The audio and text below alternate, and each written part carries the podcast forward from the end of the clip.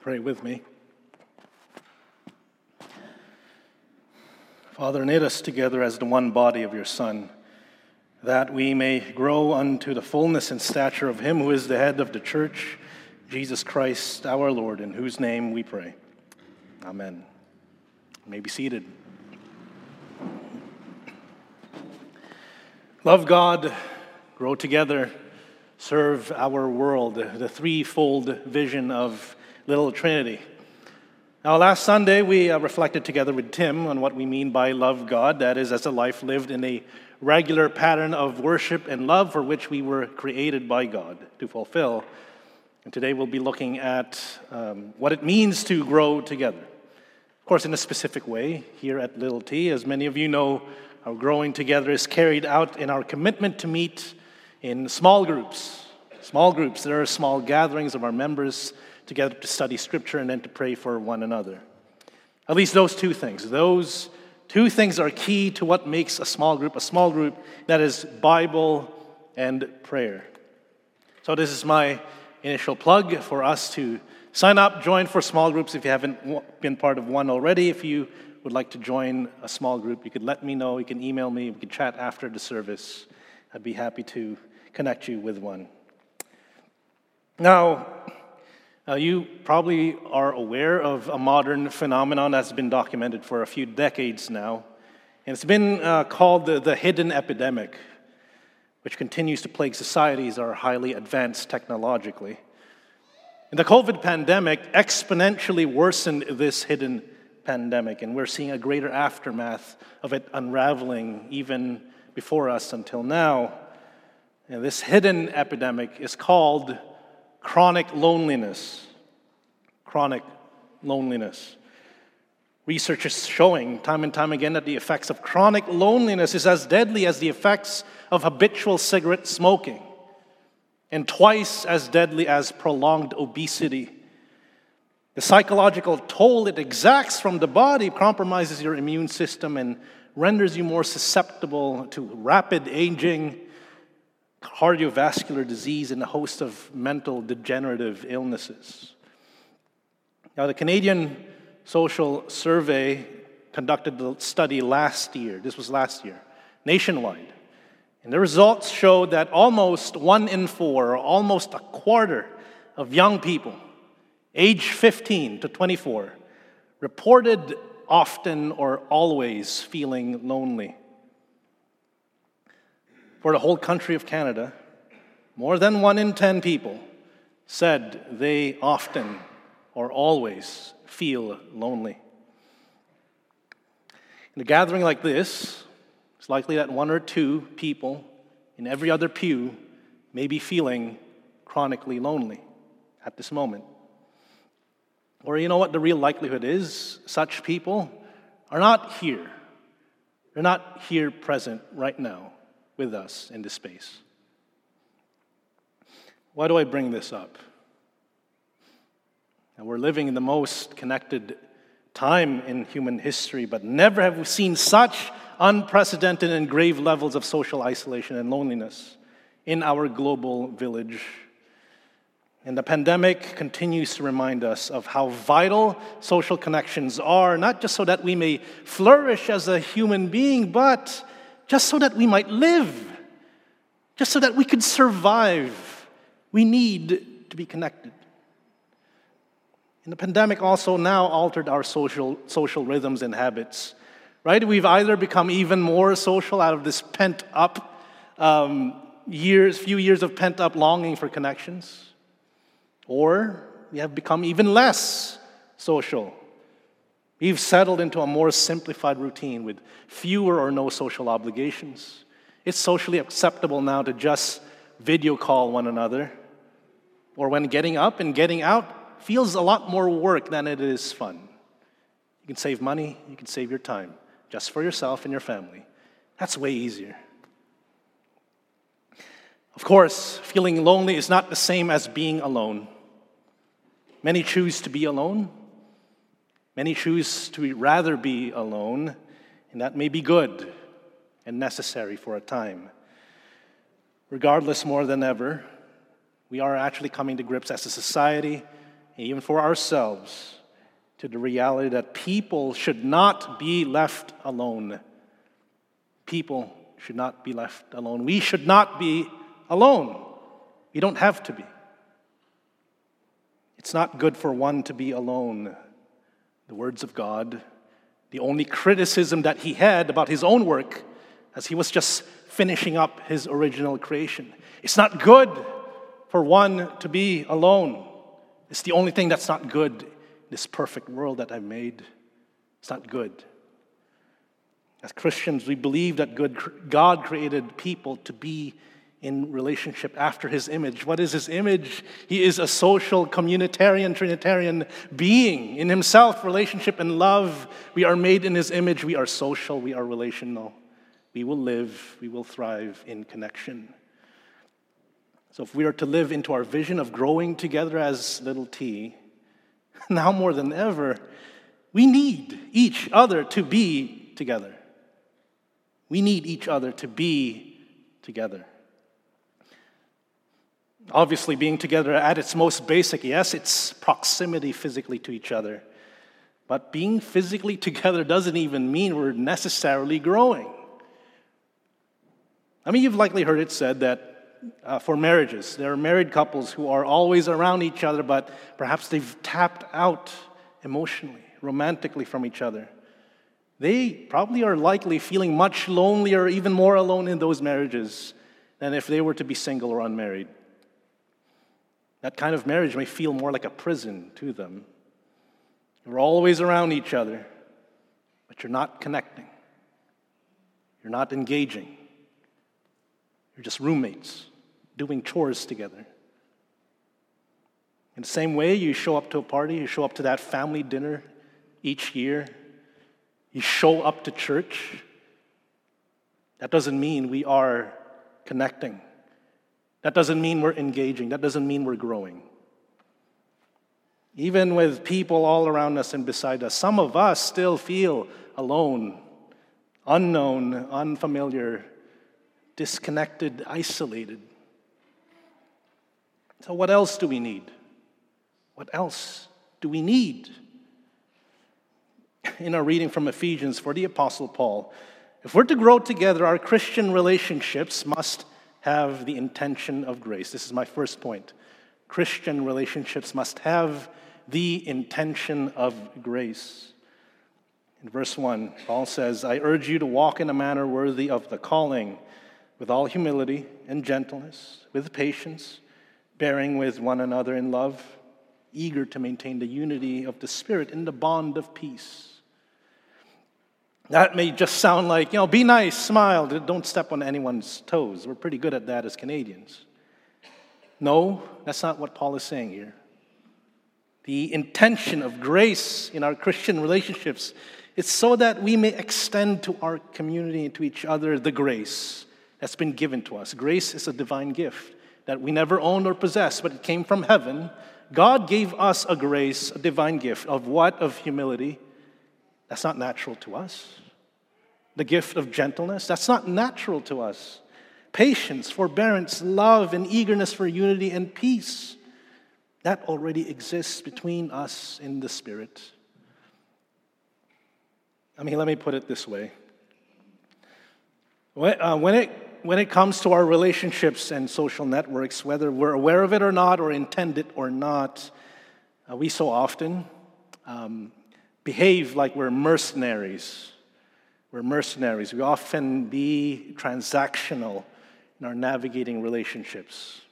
As in, we, can, we are subconsciously evaluating how our relationships, potential friendships, potential partnerships, would either benefit us or would cost us would take away from us? How does our relationship give to us? I mean, naturally so. We gravitate towards people who are like us, who look like us, who live like us, with whom we can enjoy mutual benefits. Not necessarily wrong to think that way. But let's put it in church here, in our community. If a person in church makes me feel uncomfortable, or I just can't relate with them, I could just ignore them next time. I could avoid them next Sunday. Or if I meet another person, they're so pleasant, they're so charming, and so interesting, so much to talk about. Man, I'd invite them to coffee or lunch just right then and there. I'd whip out my phone, let's put on the calendar. Let's get out. Let's be friends. With our established relationships, you know, you, can't, you don't know what your relationships will turn out to be. If a friend turns out to be such a nuisance, or someone in your life becomes suddenly a hassle, it's so easy.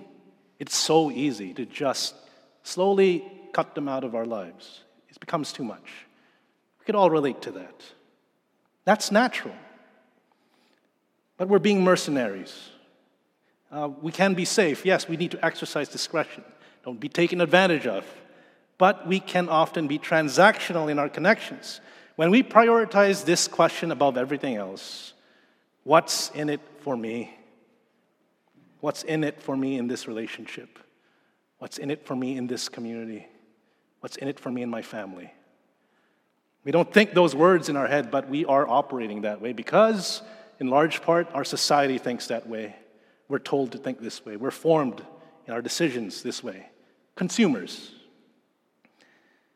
But this must not be among us in the household of God, bearing the name of Jesus Christ and of the gospel, for us to fall back into the natural pattern of our flesh, to the natural pattern of this world.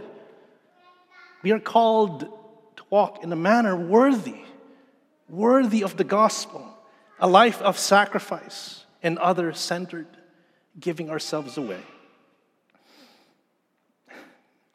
If I could just distill into a phrase Christian relationship is not just about you. Christian relationship is not just about you. Because God has decreed, commanded us that among our ranks, it is much more about the other person, especially those who are not here with us, because why they're hurting, they're lonely, they can't go out, they feel stuck. It would need us to go and reach out. That would cost us. It will take our initiative, our inconvenience. We bear that. They're sick, they're afraid, they're struggling. We go out to them just as Jesus came to us. Christian relationship is about the bigger community. It's far bigger than just you or me, your needs, your desires, as legitimate as they are.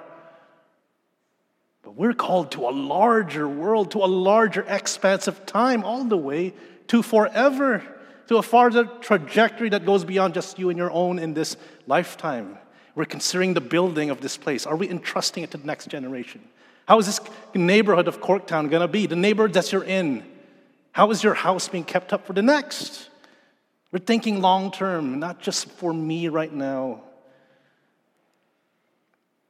Notice the list of virtues that Paul described humility, gentleness, patience, forbearance, love, eagerness for unity and peace. I used to read this list and think, like, oh my goodness, I need to be more humble. I need to be more gentle, patient, on and on. Yes, but after studying this passage again in light of growing together, I notice that that way of thinking actually centers myself into the narrative. I, I'm just thinking about myself. I'm just, I need to be more virtuous, for sure, but that, there are other places in the Bible that says that. But these sets of virtues are actually centered on the other. These are social virtues. You're not humble so that you can be noticed to be humble. You're humble for the other person. You're gentle. These are for the other. You're patient. You're forbearing. You're loving. You're eager to maintain. These are for other people. These virtues are intended to grow, preserve, and nurture and build up the church, not just you. Because this is the reality. Real life church is absolutely messy. We felt this so many times. We disagree, we divide, we differ, we bicker, we have so many opinions. And so, because of that, God gave us the grace from heaven, the divine gift, to be humble, be gentle, be patient, be loving, be eager. Be eager to maintain the unity and the peace that exists between you because of the Spirit.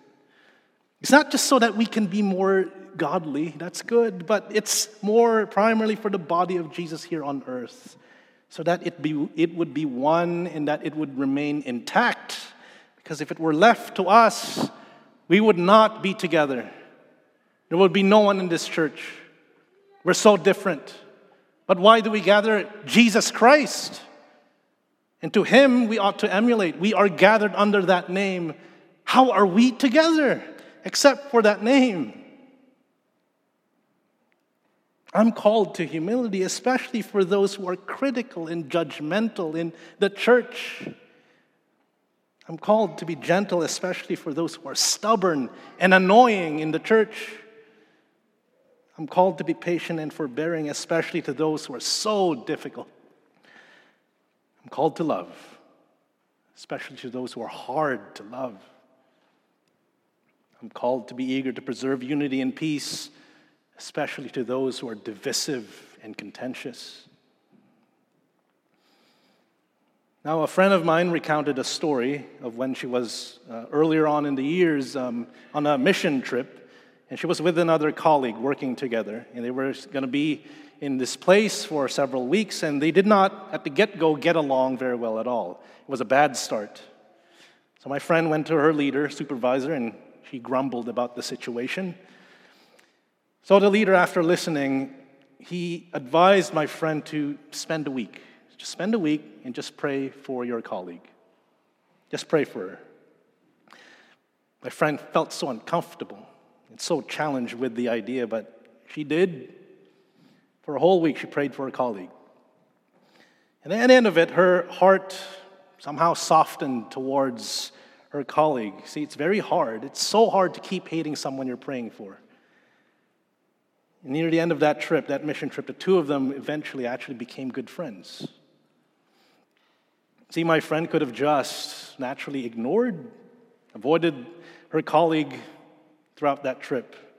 Or she could have, in another way, reacted and made things worse between them. But my friend's choosing by faith to obey perhaps the call by God to impart grace to her colleague, intending grace by swallowing her pride in humility, serving her colleague in hidden, invisible, quiet prayer, choosing to maintain the unity and peace that is there. It's there. Though it's severed, it's there in the spirit. That's the reality. It became a transformative experience for them both. That's a possibility. Christian relationships about the intention of grace for the other. It's not just about you. It's not just about me. It's about everyone else in the body of Christ. That's the first point. Now, unless you report me to Tim for not focusing on Jesus, see, Christian relationship, yes, it's about everyone else, but it's about Jesus. It's about Jesus. This is the second point. It's my last point. Our growing together has a goal, and that goal is to resemble and represent Jesus in this world. Our goal is to resemble and represent Jesus in this world. In verse 13, we're to grow together until we all attain to the unity of the faith and of the knowledge of the Son of God, to a mature human body, to the measure and stature of the fullness of Christ. Paul here is drawing an analogy of someone growing up developmentally, that is, from a baby to a toddler to a kid going through puberty and becoming an adult. And the proportions are now there. You can see the physical features now, like resembling their parents. You can see, oh, that's from your mom and that's from your dad. Now, here, spiritually, specifically saying you're resembling Jesus, who is the perfect resemblance to his parent, that is God the Father. We are to resemble Jesus, who resembles God. Again, I used to read this passage and think, oh, I'm supposed to be more like Jesus. We say we need to be more Christ like, we would say. Yes, but again, it misses Paul's point in this passage. He's describing the whole community of Christians growing up together to represent and resemble Jesus. All right, that, that's abstract, but what do I mean by this? Now, let me put it this way. In any church, in every community, we can usually identify some people whom we typically describe to be that strong believer That's a mature one. They're mature, they're devoted, committed, they're godly, at least as they appear to us. They're not perfect, but they're committed. They're serious about their faith. You could always count on them. They will serve, they will volunteer, they're compassionate, they're wise. I could listen to their advice. I can um, counsel with them, and they're generous, they're thoughtful. People who we would consider and elect to become a warden or a ministry leader or to be part of a church board. Now, let's say one of them sadly moves away from the neighborhood. They switch churches, or sadly, they passed away. The church will feel the loss in some way. The community will inevitably, inevitably feel a void that the person has left, whether it be a ministry they've started or a role that they've now needs to be filled, or more so, it's the church now grieving and missing that very beloved or even revered member of the church. In any case, there was this clear impact that this person left indelibly in the community and even in the neighborhood. Now, if you were to imagine our church, Little Trinity, as a person, it's kind of difficult to do that. But if you were to profile Little Trinity as an individual, can you describe them as this strong, mature, devoted, godly, compassionate, wise, imperfect, but serious Christian? If our church were a person, can you entrust them to the care and service of the city? If our church were a person, can you consider them and elect them to be a warden, a ministry leader, or part of the board of a corporation? Now, let me put it another way. If our church vanished, vanished from the face of the earth, all of us, literally, our kids, our youth, seniors, our families, all of us, gone from Toronto, would the neighborhoods and communities of Toronto, where we belong, would they feel a sense of loss? Deeply? Will the city miss us? Will the city grieve for losing little Trinity? Could we imagine the headlines next day? Blog TO, Globe and Mail, Maclean's, whatever, saying that Little Trinity Church had such an impact on the city of Toronto in its legacy in history of service and sacrifice. Can you imagine those headlines? How are we as a church together resembling and representing the stature and maturity and fullness of Jesus Christ to this city? See, representing Jesus to everyone in Toronto, that is not on me. It's not on Tim. It's not on James. It's not on the staff or the wardens or the ministry leaders here. That's on all of us, on you and me together. This is on all of us growing together to resemble and represent the full grown stature of Jesus, each and every limb, ligament, and joint of the body growing in right proportion at the right time, in tandem with each other, wherein there's not one bit that is outgrowing the rest, and there's one part that is not lagging behind with everyone else. The body grows in proportion. And we are part of that body that grows in proportion with each other to the grace given to us. We grow together or we don't grow at all. The eye cannot say to the hand, I have no need of you, nor the head to the feet, I have no need of you. On the contrary, the parts that seem weaker are indispensable, and those parts we think less honorable, we bestow on them greater honor. But God has so composed the body, giving greater honor to the part that lacked it, that there may be no division, that each member may have the same care for each other. If one member suffers, all suffer together. If one member is honored, all rejoice together. 1 Corinthians chapter 12. Our growing together as a goal. That goal involves all of us, not just one an individual here or there, all of us to resemble, represent Jesus Christ to the city.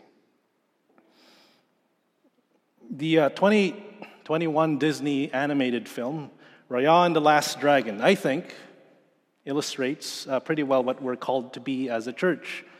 Uh, if you haven't seen the film, I'm sorry about the spoilers coming up. Now, in the, in the film, there's this fictional world called Kumandra, where humans and dragons they coexisted in harmony. But unexplained, the Druuns, that is, these dark spirits that turned everything into stone, invaded the lands. And the dragons sacrificed themselves, and they collected, concentrated all their magic into this one stone orb that was used then to banish all the Druuns from the lands. The Druuns were no more, but the dragons also were no more. They all turned to stone. Now, sadly, now there's just one big magic stone natural to humanity, there was a power struggle that ensues. The people of Kumandra wanted to lay claim of this orb, and then it divides the people into five separate kingdoms. But uh, pragmatically, to preserve the peace, let's not go to war here. Let's get one kingdom to retain possession of the orb as its appointed guardian. So that was the case for hundreds of years. But later on, a plot to steal the orb left it in shatters. There were five different pieces that came of it, and each piece was taken by the, each kingdom. But now that the orb was destroyed, the Druuns came back. They invaded the land again. And now each kingdom was now defending itself from the Druuns with that one shattered piece of the orb. Now, Raya, the protagonist of the story, was convinced that the only way to finally banish the Druuns again was to unite the pieces of the orb together. Of course, the four other kingdoms, they were not happy with that idea. They're not willing to give up their pieces as their only means of power, their only means of protection from the Druuns. But soon enough, the Druuns overwhelmed the kingdoms. And in their last stand together, as the last surviving representatives of the five kingdoms were surrounded by the dark spirits, as a last desperate attempt, instead of keeping the piece of the orb to protect themselves, they chose, each chose by faith, to give their piece up for one person to combine the pieces together. As each gave away their piece, they immediately got swallowed up and turned into stone. The last surviving person reassembles the orb, but nothing happens. And then she ends up becoming a stone. But the orb reassembled there lay still then it reignites in brilliant light and it dispels with magic all the Druuns from the land and it revives, in fact, everyone else and all the dragons from the stony prison. The world of Kumandra was saved, and humans and dragons were again brought together in harmony with renewed, unimagined unity like never seen before. As divided as Christians are in this city and around the world, maybe, somehow, some way, when we start to put aside our differences, band together just so that we can give ourselves up, give ourselves away for each other and for this world, for the greater call of unity that Jesus prayed for us, continues to pray for us. Perhaps then that God will come and dispel the darkness from among us and from this world. I don't have a clue how or what that should look like or how we can begin to do that between all the different traditions and denominations in the world. But we can start here. We can start here in our own church, growing together. Put aside our differences, band together just so that we could give ourselves up, give ourselves away for the other, intending grace pursuing our goal to resemble, represent Jesus in the city. To the end that we would have unity of faith and measuring up to the fullness and stature of our Lord Jesus Christ, and to him be all glory and honor now and forever. Amen.